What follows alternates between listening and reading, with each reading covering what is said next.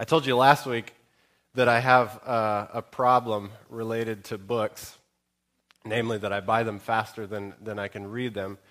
Um, but recognize that uh, this sort of deep psychological problem leads to a more practical problem, which I've been realizing lately too, and that is simply lack of bookshelf space. Uh, over the last couple of weeks, I've noticed I'm starting to have piles of books on the floor and everything. I realize it's, it's time for new bookshelves.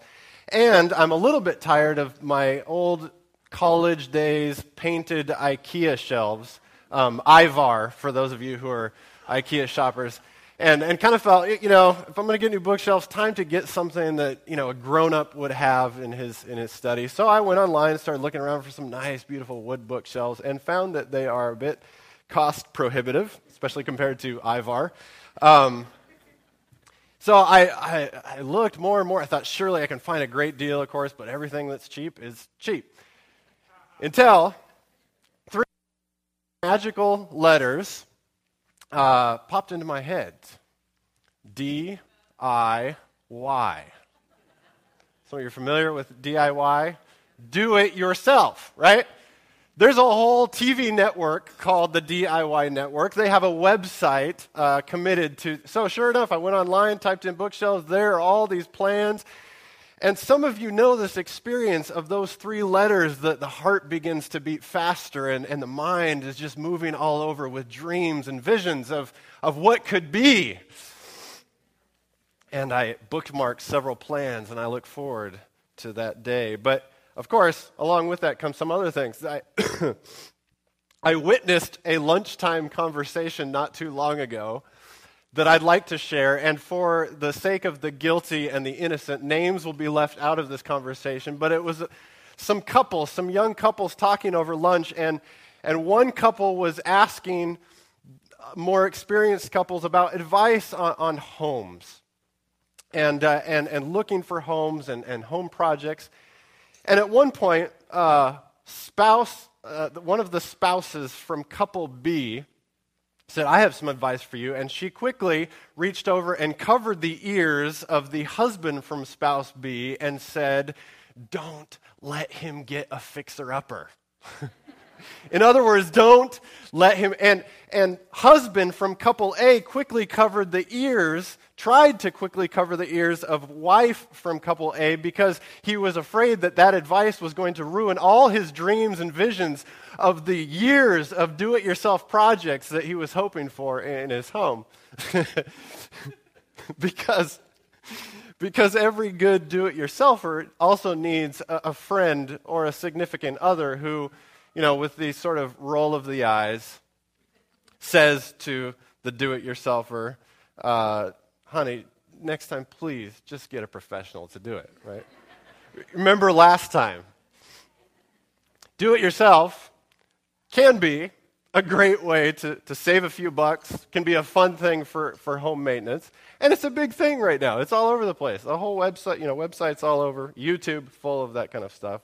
It's a decent thing for home projects, but if do it yourself gets expanded to sort of a, a philosophy of life, right, or, or a standard mode of operation, it begins to get a little more problematic, right? I, I can do it myself. It's a rather natural inclination for, for a lot of us, if not, if not all of us. It feels good to be self sufficient, doesn't it? Uh, as we're growing up, this is kind of our, our whole goal. I can do it myself. It's very exciting. Uh, when we're self sufficient, we don't have to depend on others. Dependence is not something that comes naturally, not something we're seeking after, not something we're excited about. Independence is that goal that we're so striving for from, from childhood, uh, especially for some of us. Being dependent on another person is hard, isn't it? I mean, it means it means having to rely on somebody else to come through for you. It, it means having to trust somebody else to accomplish what, what they're saying they're going to do. For, for some of us, that, that's hard. Trusting they're not going to let us down. It's easier to just do it myself, we say. But probably what we really mean is it's safer, it's less scary, it's less risky to just do it ourselves because other people might, might fail us. Some of us really like to be kind of in control of a situation, right? Anyone, anyone relate to that? Of course, the best way to be in control of a situation is not to have other people delegated with the tasks involved. So I can do it myself. I'm in control. No thanks, I've got it. It's hard for us to live with an open hand, isn't it? I mean, did you feel that during prayer? It's, it's tough to live like this. Most of us live clinging tightly to, to our lives, want to be in control. Here's a test for you to see if this applies to you. When you are shopping at Vons grocery store, which is my preferred store of choice, uh, and, and, you get to the checkout line, and, and the clerk finishes ringing up your groceries and then asks you, Would you like help out to your car? Even though you know they're supposed to ask that to everyone, are you a little bit offended? Do I look like I need help out to my car? From that bagger? I'm fine, thank you. I've got it. you know who you are It's kind of insistence on being independent and insistence on, on living life without needing the, the help of others, doing it on our own, clinging con- control. The thing with those tendencies is they can begin very quickly to quietly creep into our, our souls, into our spirituality, our, our faith life. And from there, it begins to creep right into our religious life, right into our church. And when a church is composed of a bunch of hyper independent control freaks, a bunch of hyper independent individuals, disaster is basically what comes. Because, in short, that church is hardly a church at all. And that is exactly what the Apostle Paul is concerned about when he composes his letters to the church at, at Corinth. If you have your Bibles, uh, you can turn to 1 Corinthians chapter 12, which we just heard read in full from Eamon Gerardo. Something has gone wrong in this young church that Paul himself has helped start and, and planted. He, he's come and he's preached to them this beautiful gospel of grace and freedom in Jesus Christ. He, he's taught them the joy of living this, this new life that is, is free of, of barriers between races and class and gender. He's shown them how to form a, a caring community eh, of, of, of mutual love, an interdependent community. But something has gone wrong. And he, he talks about it throughout this letter. For example, the most recent example before chapter 12 is in chapter 11, verse 17. Paul writes, In the following, I do not commend you, which probably sounded stronger in his language. I have nothing good to say to you about this topic, namely, the way you celebrate the Lord's Supper when you gather together weekly. I hear that when you get together, there are divisions among you. And he says, I almost believe it. because it's, for Paul, it's unbelievable that when they gather together to celebrate Lord's Supper, there would be divisions. But he said, This is what I hear. And he says, when you're eating the Lord's Supper, this is what you're doing. Some of you are eating so much and drinking so much that you're drunk, while another is going hungry at the very Lord's Supper is supposed to guarantee the opposite of that. A far cry from what we read about last week in Acts chapter 2, where the church, the, the, early, the first church was gathered and nobody had any needs because everyone was sharing and giving with one another. one person goes hungry while another person is drunk. What are you doing? Paul writes. This is far, far from what I told you about, what the Lord's Supper means. So now he gets to chapter 12. And again, he begins with some carefully chosen words. I don't want you to be ignorant about spiritual matters. Now, many of your Bibles may say, I don't want you to be ignorant about spiritual gifts. and spiritual gifts is what Paul is talking about this chapter, but a literal translation of that word he uses, literally, he says, I don't want you to be ignorant about spiritual things, things of the Spirit. Today, we might even say spirituality is a, is a common word today. I don't want you to be ignorant about spirituality, life in the Spirit. This is key to what Paul is talking about. He doesn't want them to be ignorant about spirituality, life in the Spirit. Well, what are they ignorant about? Maybe, maybe their ignorance comes from the fact that they just don't, they don't know enough about spirituality. Well, if someone is ignorant, doesn't know enough, then our first reaction, mine certainly, get them books, right? you can never have enough books, or pamphlets, perhaps. Uh, we, can, we can get them some, some books or, or pamphlets about, about angels and, and demons, or about speaking in tongues, or about prophesying and, and dreaming and, and, visions. Let's get them books on different kinds of prayer that they could be engaging in. Uh, books that teach them how to read their Bibles more effectively and at what time of the day to do it.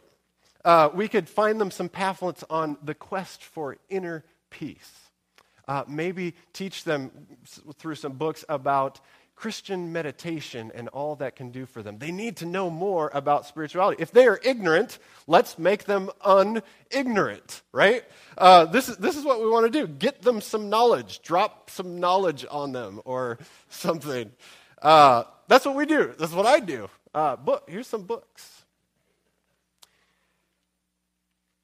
But that can't be what Paul means because if we've been reading these letters, we pick up hints all over the place that these people know all kinds of things about spiritual experiences. It's all over the letter. They, uh, they, have, they have knowledge of spiritual things. Uh, they're, they're speaking in tongues, whatever that means. I know a couple of you will come and tell me exactly what that means afterwards uh, prophesying, giving inspired testimonies in the midst of worship. I mean, these people are experiencing all kinds of things. They're praying passionately and profoundly and experiencing spiritual wonders of all kinds. So they know about this stuff, about spiritual matters. So I think it's clear for Paul the problem is not their knowledge of the spiritual world, their ignorance lies somewhere else. And here's what it seems to be for Paul they are ignorant of what it is the Holy Spirit desires to accomplish through all these spiritual things. What's the Holy Spirit up to? And whatever it is, it's apparently not what the Corinthians think it is and what they're up to. See, what the Corinthians were engaging in is, is sort of a spirituality of self indulgence. Just like how they celebrated the Lord's Supper, and, and, and some people were eating their fill and drinking to the point of being drunk while others were hungry, they're doing the same thing with spirituality. Now, some of them are going around and, and sort of saying, Wow, doesn't it feel good to be spiritual? And they might go around and ask some other people, How's your spiritual life? Have you, have you displayed any works of the Spirit lately? And they'd probably figured out how to measure people's spirituality. The, these, these manifestations of the Spirit are up here. These are, well, baby Christians. You'll, you'll get there. These people must be closer to God while these may not be. And in fact, those people over there who kind of just keep showing up most weeks, not all of them, we haven't really seen them do anything spiritually impressive for a while. Maybe the church would be just as fine without them.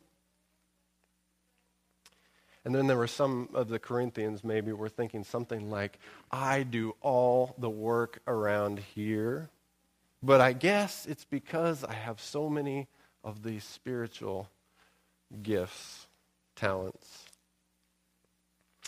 And then, of course, inevitably, and here's where Paul's upset, it leaves a bunch of the Corinthian Christians and members feeling quite badly about themselves and insecure in their spiritual journey and wondering if they have any part to play in this new thing called church, which this thing called church at one time had seemed so exciting and liberating and empowering. But now mostly it just kind of made them feel bad about themselves or bitter towards some of the others or angry or hurt. And Paul hears about this and he sees the disaster unfolding and he recognizes that the very soul of the church is in danger, is being threatened. And so he writes, Don't be ignorant. Let me fill you in on how the Holy Spirit operates. Verse 4. Now, there are varieties of gifts, but the same Spirit. And there are varieties of service, but the same Lord. And there are varieties of activities or works, but it's the same God who energizes all of them in everyone. To each one is given a demonstration of the Spirit for the common good.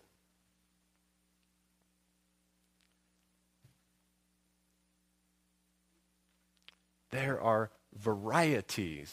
I love that he says varieties. Not just one variety, not just a variety. There are varieties. There are exponential numbers of gifts that the Spirit gives, but the same Spirit. We're quite familiar with the term gifts, right? So much so that we throw it around a lot. And as you heard this chapter, it was very likely one that you knew well and a topic that you've heard a few times.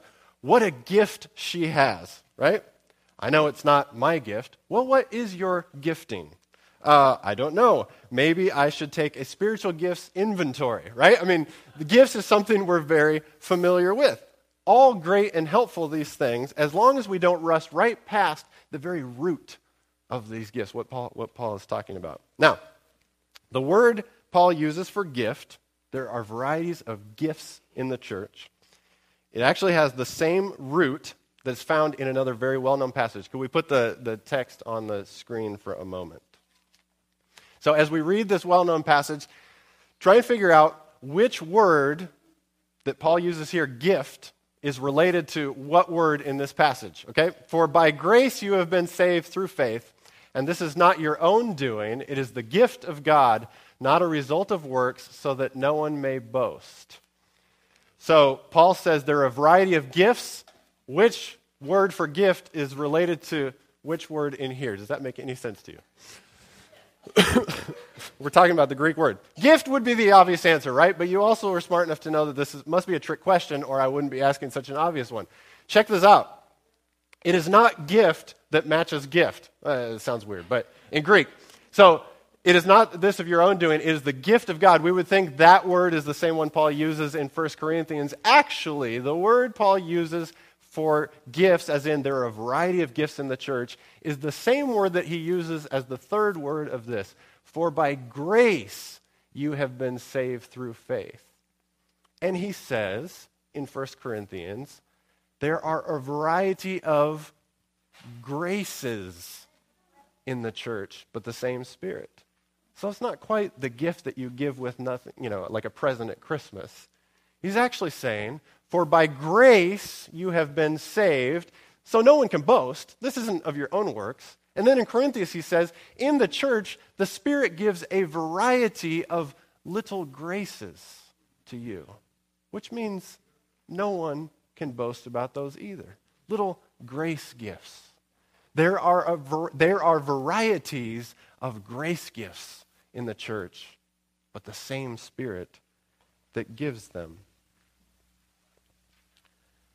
This Holy Spirit, who graciously brought you to the point where you are in your life, in your spiritual journey, whatever, that you, you are where you are not because of your own effort and, and spiritual superiority. You are where you are because it's been a grace that the Spirit has given to you. Which means that that other person across the pew or aisle from you, they are where they are also as a grace given from the Holy Spirit. And the Holy Spirit, the same Holy Spirit that's been working in you, is working in them. And sometimes when we say, well, they're not where they ought to be, we're actually saying, I'm not sure the Spirit knows what He's doing in that person. But it's the same Spirit gracing their life in the way the Spirit wants to, freely, as has been working grace in your life. The Spirit does things in different people in different ways, but it's the same Spirit and it's all grace gifts for every one of us. That variety that shows up, it's not something to just sort of put up with and tolerate, right? Which is kind of what we do. Well, you know, people are different, and I guess we can. It's actually the design of the Holy Spirit to provide that variety, right? God loves this variety and diversity. And that's hard for us sometimes, right? There, there are those in this church, right, who would say, you know, this church could really go somewhere and do something if those conservative people were just, you know, maybe sort of isolated on the side or something. That's those conservatives. But the Holy Spirit has graced that person with a sort of natural tendency to be conservative because we need those people who, who hang on to tradition, who give us, like Psalm 1, they plant us firmly in the soil so that we're not blown around like chaff in a wind. Of course, then there are those who say, those flaming liberals are undermining the very truth and, and goodness of the church. And if we could just cleanse the church of them. But the same Spirit has gifted them with that tendency because the Spirit knows that sometimes we cling not to truth but to status quo. And if we ever want to find truth, we need those who will ask tough questions, even be critical at times to be open to new things that God and the Spirit are doing and teaching us. We need both. They're, they're visionary, big thinking kind of people in a church. And then there are the practical folks who just want to get something done. We need them both, right? Some have inspiring testimonies of God's providence and God's provision in their lives that make us amazed at what God does. And then others of us have testimonies about how God has helped them make it through difficult and dark and hard, unspeakable times. We need to hear those kind of testimonies too, that may not be as happy, but may be hard and difficult. We need them both. There are those who are good with their hands, those who are good with their words, those who are good with a listening ear, those who are good with food, those who are good with organizing, those who are good with people, those who are good with prayer, those who are good with kids, those who are good with the sick, those who are good with faith, those who are good with mercy, those who are good with music, and on and on. And no one can boast about any of it because all of it is a grace gift from the Holy Spirit. And it's all done for the purpose of the common good. God celebrates variety and diversity because God made it. the Spirit of God, the Holy Spirit, it, it, who hovered over the deep at creation, looks now at the church in all of its rainbow variety and uniqueness and says, It's very good that way. So, those of you who have felt maybe put down or just felt excluded or minimized or whatever because of maybe your gifts, maybe your journey, maybe your story, don't believe it because The Spirit is at work in you the same way He's at work in all of us. And those of you who may have a tendency towards the boasting side of things, remember, it's only by the grace of God through the Spirit that you, we have anything at all. I'll tell you, church, uh, by way of hinting, that very soon in the near future there will be twice as many opportunities for you to minister in this church, especially on Sabbath morning. If you want to know more, look for your newsletter, talk to a board member, or wait for Pastor Milton's announcement next week.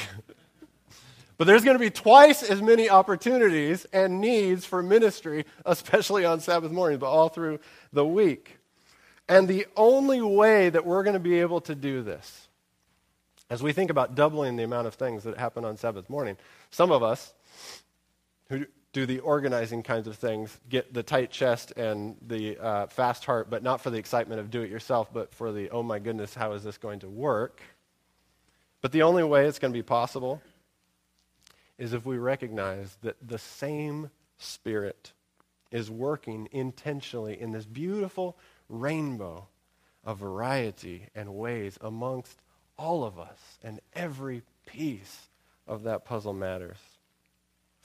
And I'm not even sure it's so much about talents and abilities, though that is certainly part of it.